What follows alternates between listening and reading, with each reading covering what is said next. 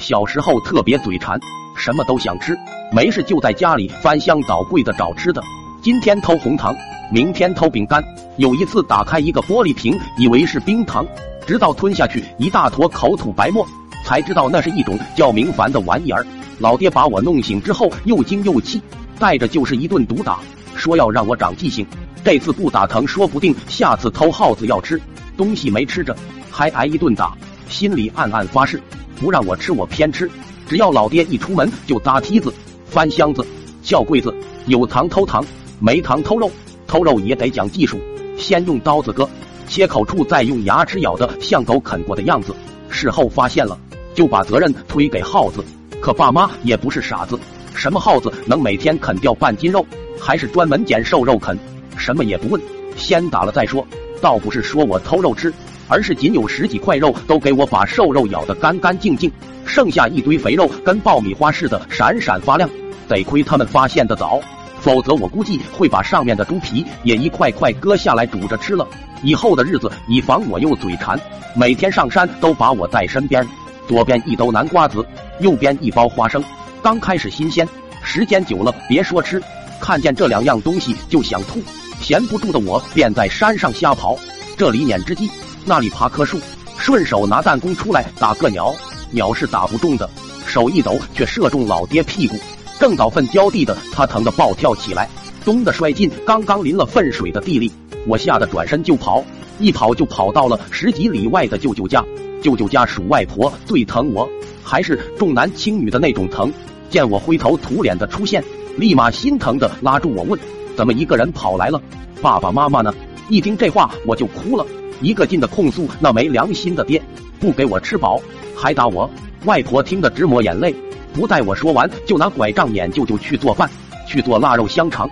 站外婆身后的表哥听见腊肉香肠，一下笑得合不拢嘴，一双肥猪手拉着我说：“走，跟哥哥玩去。”那天晚上难得的吃了个大饱，两大盘肉被我和表哥扫得精光。看来表哥跟我一样馋得很了。由于外婆的威风，舅舅舅妈连对肉伸下筷子的机会都没有。饭刚吃完，爸妈就找来了，刚看见我。老爹就开始找扁担，外婆站门口，拐杖一顿，翻着眼睛问老爹：“你要干什么？今天动我外孙一下试试，你能耐得很啊！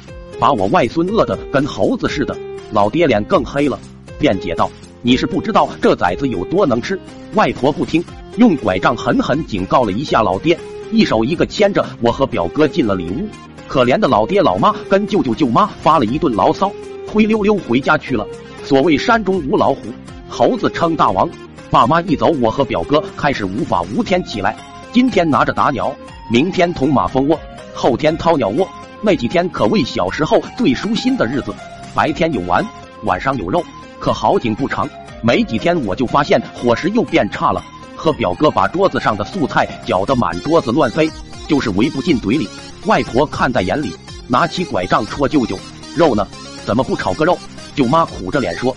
还有几块肉的留着过年，外婆无奈叹息，摸摸我俩脑袋，先吃饭，待会儿外婆拿好吃的给你们哥俩。所谓好吃的，原来是爸妈他们买给他的夹心饼干，哥俩一人分了两块，还没吃出味儿便没了。看我们眼巴巴的望着，外婆跟着半开玩笑说：“你俩实在馋，就去把那猪按着宰了吧。”舅妈家确实还有一头养了好几年的老母猪，那块头跟牛犊子差不多。奶奶只是开玩笑，哪知道这话却在我们哥俩心中生根发芽。我们倒不认为自己这小身板儿能把猪给整趴下，而是觉得这东西要是有个三长两短就好了。想到这哥俩眼里都透露出兴奋的火花，于是第二天找来家里平时抽水用的电线，插上电拉进了猪圈，为防万一哥俩试了试，电线在我胳膊上一划拉。看见我一跤摔倒，躺地上打摆子，表哥点头说：“不错，电量满足，这回是真家伙。”然后兴奋地把母猪哄到跟前，对着猪脖子就是一下。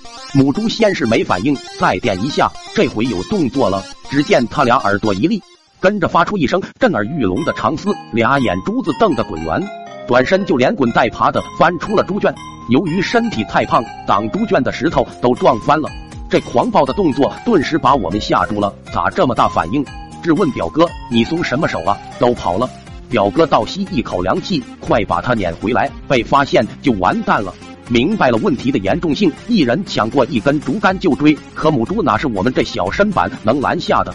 顺着母猪一路横流的屎尿，累得舌头差点没伸出来。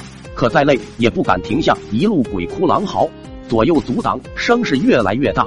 母猪被撵得走投无路，竟红着眼睛对我们撞来，眨眼间形势颠倒。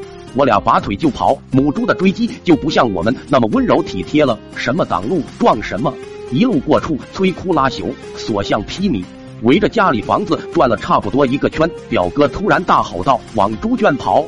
世间所有的重大后果都是由一个错误的决定引起的，我们也不例外。母猪翻出来时是并没有走门，而是从后面直接翻出去。那门太小，根本就容不下一只数百斤大的母猪通过。门口的顶梁柱被猪肚子一挤，只听咔嚓一声，跟着眼前烟雾弥漫，稻草乱飞，猪圈竟被撞他一脚。母猪最终还是被制服了，不过是被村里十几个汉子一起出手按住的。那天晚上，爸妈又来了，害怕舅舅家的扁担不好使，家伙都是自带的。关键时刻，还是外婆挺身而出，颤巍巍的举起拐杖，哆嗦的说道：“用这个打，他们能多挨几下。”